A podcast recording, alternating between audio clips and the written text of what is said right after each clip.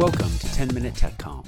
This is Ryan Weber at the University of Alabama in Huntsville, and this is our second part of a series on making TechCom more inclusive. And for part two, we welcome two special guests.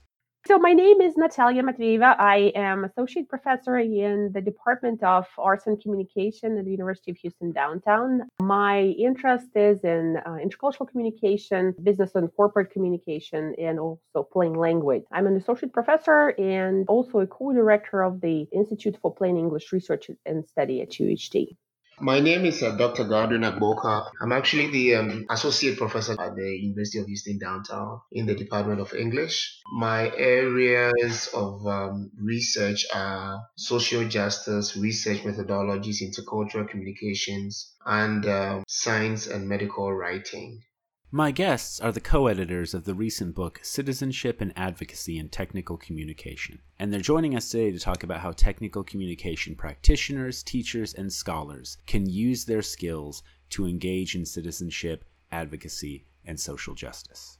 Welcome to the podcast to the both of you. I really appreciate you joining us to talk today about social justice and inclusivity in technical communication. I know both of you have done a lot of work in that area. And in the introduction to the edited collection that you put out recently about those topics, uh, you argue that advocacy, citizenship, and civic engagement are important aspects of technical communication, but that our field has sometimes been slow to embrace them. So, what are, in you know, 2019 as we record, what are kind of the current strengths and weaknesses in technical communication when it comes to these areas? we have all the tools we need to make difference in uh, local communities and we have active communication tools such as grant writing resume writing letter writing instructions intercultural communication skills accessibility usability and many others. And we can address and help resolve lots of social and economic and cultural and environmental issues in the community. As teachers we are equipped with all these tools to introduce initiatives such as grant development and uh, scholarships and different types of collaborative projects and pedagogical approaches to um, basically advance this vision of civic learning and prepare students for working in the local communities and bring change basically. But i also think that one of the weaknesses of what we do is that we're somewhat isolated. We have isolated programs we have isolated classes faculty projects kind of doing things on our own. And I think there should be more collaboration. Just to give you an example, Houston is, is one of the largest cities in the United States, and we have a great number of research and teaching institutions. But we actually barely know what they're doing, for example, in UH uh, main campus or, Rice, Rice University. There's very little collaboration, and I rarely actually see any announcements of uh, the project that they do. So I think collaboration should happen uh, also at the level of professional organizations. Those should probably help spread the, the word about the types of projects people are doing and also the ways those can be replicated elsewhere. So the, the goal of the collection was to basically showcase what some of us are doing with the hope that uh, others could take similar steps and try out the approaches.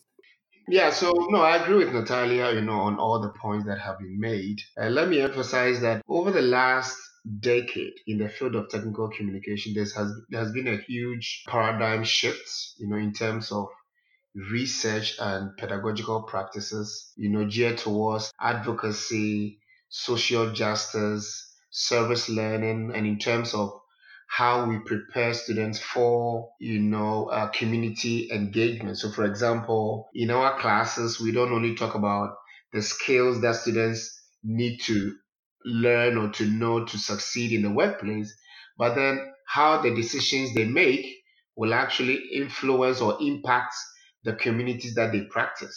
And this is very evident in our scholarship, our teaching practices, and of course, in the kinds of work that practitioners in the field also do. And for us, I think um, these are some of the wonderful things that are happening in the field of technical communication. So when we wrote this edited collection, we actually knew about that. But what we wanted to do was to re engage some of those issues and to find out what new things that people are doing in the field are. Now, the point that Natalia made about collaboration is very important in our field. I think that um, that is one area that we have to do more about because it looks as if we are basically kind of we are in a lone ranger kind of situation. If these uh, collaborations happen, it will be wonderful for our field. Mm-hmm. Yeah, no, I definitely agree. You know, again, as someone who teaches technical communication, sometimes I don't know what other people at my university are doing, let alone what, you know, our neighbors in the community are doing as well. So I understand that challenge of trying to figure out what everybody's doing and not reinvent the wheel and also to work together across institutions and industries and that kind of thing. I mean, it is a big challenge. And I think that I can add that the collection contains a great number of different approaches and theories. And pretty much any person can find something interesting and relevant, I think. From activism by female practitioners to cosmopolitanism to nonprofit partnerships to social media advocacy. So there's a wide range of things. And uh, the collection offers also uh, activities for instructors that can be used in the classroom. So I think that's one of the strengths of, of the collection. Great. So what you're saying is there's a lot of ways to do advocacy and civic work in TechCom. Exactly. Mm-hmm. Definitely sure. I mean, um, of course, there's so many ways. First of all, I mean, through scholarship, the things that we write, right? So one of the areas where we engage in conversations is through the scholarships that we put out there. That's number one. Of course, um, the ideas that we also discuss at our various conferences, you know, also constitute some platform or medium through which we can talk about advocacy. And of course, teaching, you know, because I think that the classroom offers the best platform to interrogate all these ideas and all that. And also to prepare students for the world of work, so ethical work, um, socially just ways of doing things once they get out there.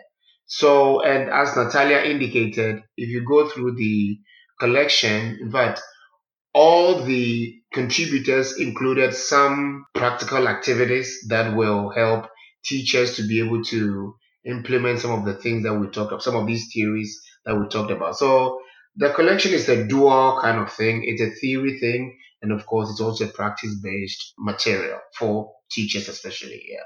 Awesome. So, can you give us a couple of examples of things people are doing in the classroom or the community involving technical communication that are sort of examples of civic engagement or advocacy? Yeah, sure. Let me talk about um, service learning, for example. If you look at the chapter by Simpson and Simpson, for example, um, one of the things that they talk about is um, a service learning project that they undertook in their class. In fact, they did get a grant for that. And I think it was a year long uh, project. Now, the, the beauty about service learning is that instructors in a class can, before the semester starts, engage a client or some kind of project.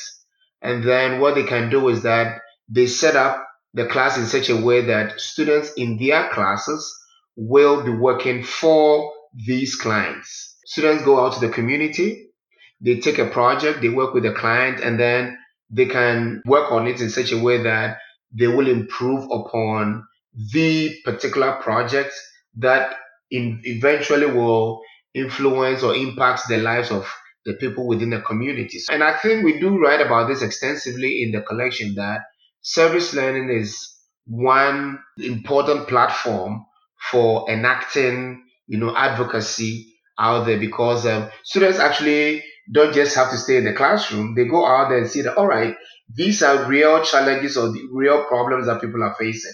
What can we do with the help of our, our instructor to be able to make kind of life or the situation better for the people outside? So that's one, obviously one area. I don't I know Natalia will add a few other things to that too. So yeah, there's another chapter that is a great example of what can be done as part of a kind of advocacy approach. There's a chapter by Derek Ross on resume design uh, and career advocacy in a Goodwill uh, Career Center. So he himself worked as a writing coach at a Goodwill Center locally in his community and helped redesign and design resumes for people who need assistance. Okay. And this is a great example of how educators can actually not just teach students, but also help with such an important skill in the community. Okay, so that's another type of advocacy that we can provide. That's excellent. So, uh, if I understand, he worked with people who need to, say, enter the career field or whatever and help them design resumes that would be more effective.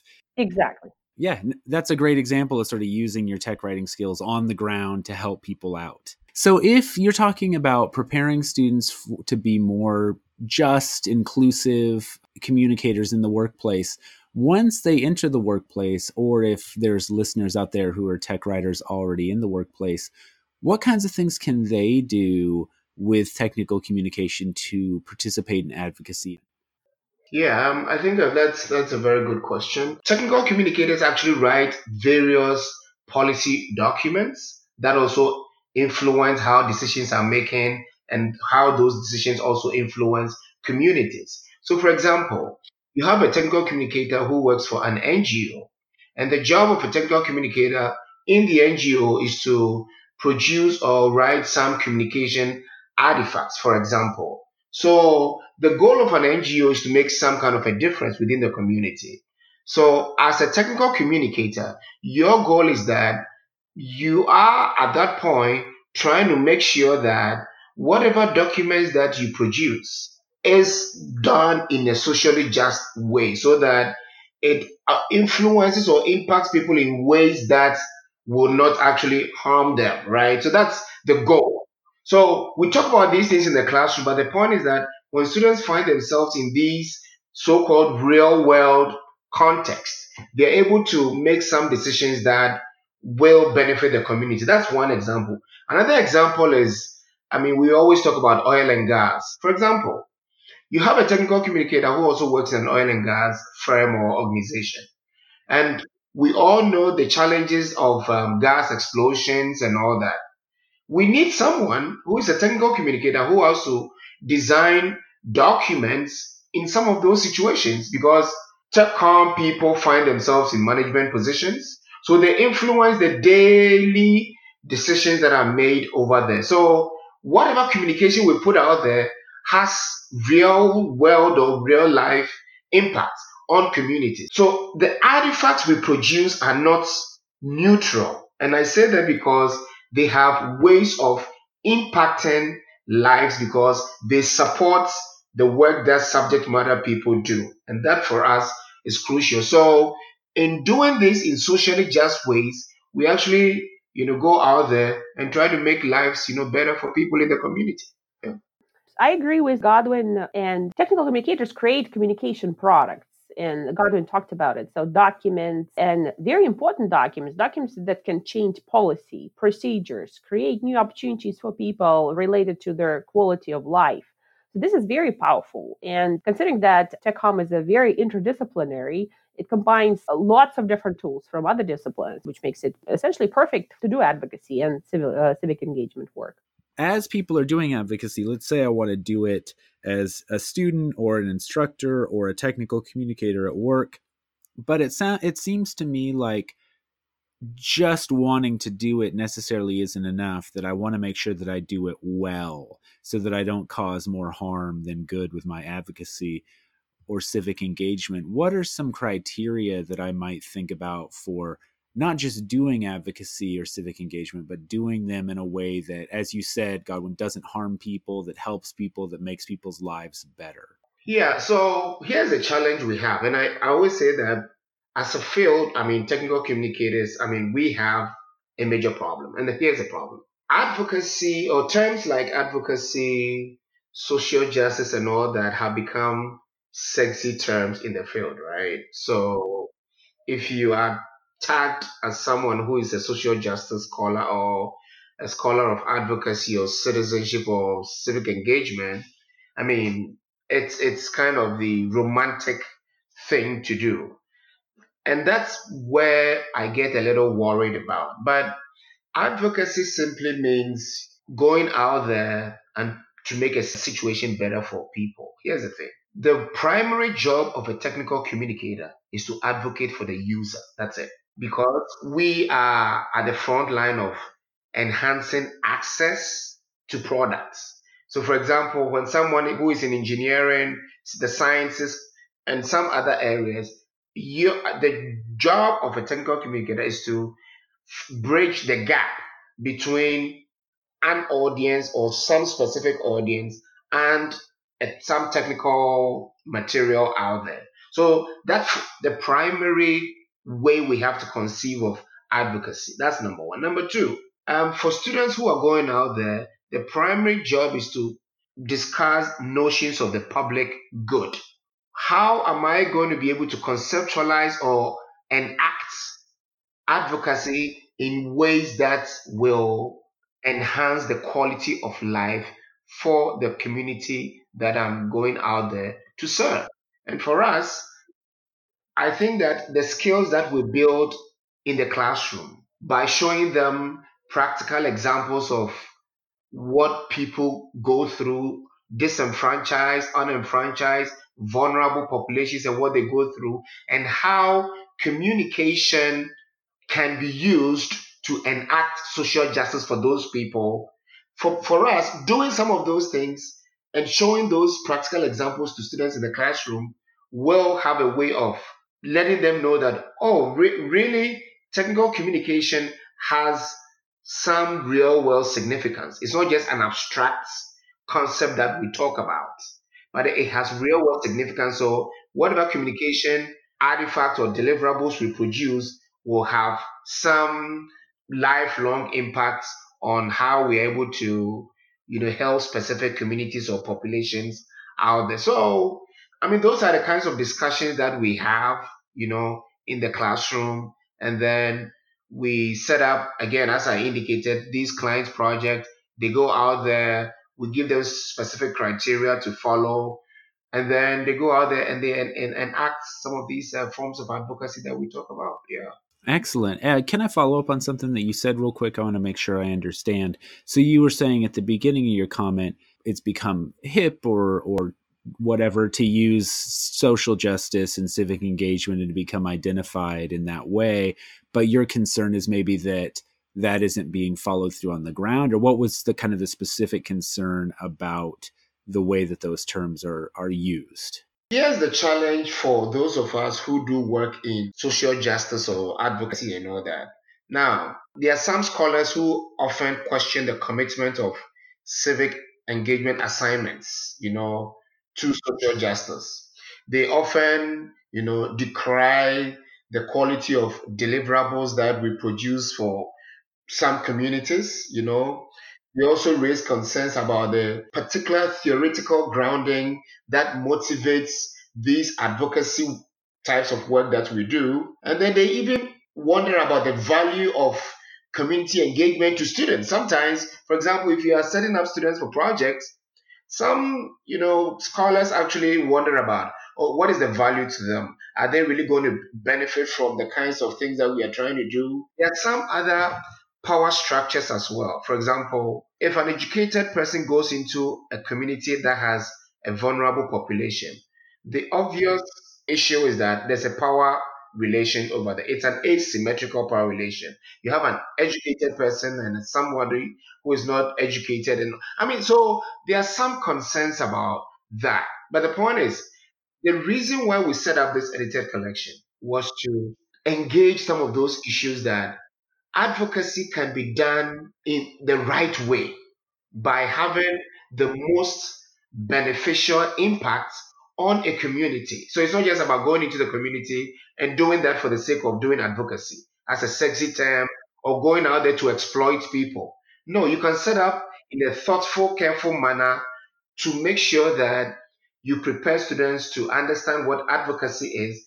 And then you can also set up advocacy projects to benefit the communities for, for whom the advocacy projects are actually instituted. So that's one of the reasons why we actually did the edited collection to work on some of those issues. Yes.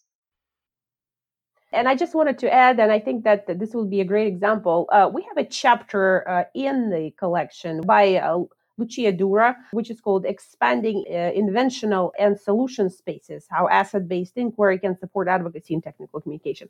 And in that chapter, she describes basically a framework and it uh, answers your question, I, I think, perfectly. And it supports what Godwin has been explaining that just going into the community doesn't guarantee that you, act, you can actually help that community. Community. Okay. What, what she describes in that chapter is, is basically a process of using a participatory approach and engaging with uh, local representatives and community representatives. If you decide to do any sort of research or practice, collecting feedback from uh, these people. And she d- describes different types of approaches, uh, such as the participative interviews and then d- action dialogues. And these are somewhat new approaches, I would say. When I was uh, a PhD student, I did not hear about these and this is this is something that has been developed over the past what uh, maybe uh, five uh, years uh, my guess is but uh, these are some of the things that again community specific and the, the goal of these is to make sure that our perceptions align with the perceptions of the actual people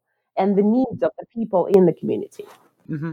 That's great. So I might think that I'm helping, but unless that I actually talk with the community that I'm trying to help, I won't really know if I'm being helpful or not, or or had the best ways to be helpful. Exactly. Great. Well, hey, thank you so much. This is really exciting work, and I know the both of you um, do a lot of work in this area. So we really appreciate what you're doing for the community and for TechCom Scholarship. I appreciate you joining us today. Thank you so much. Thank you. Thank you.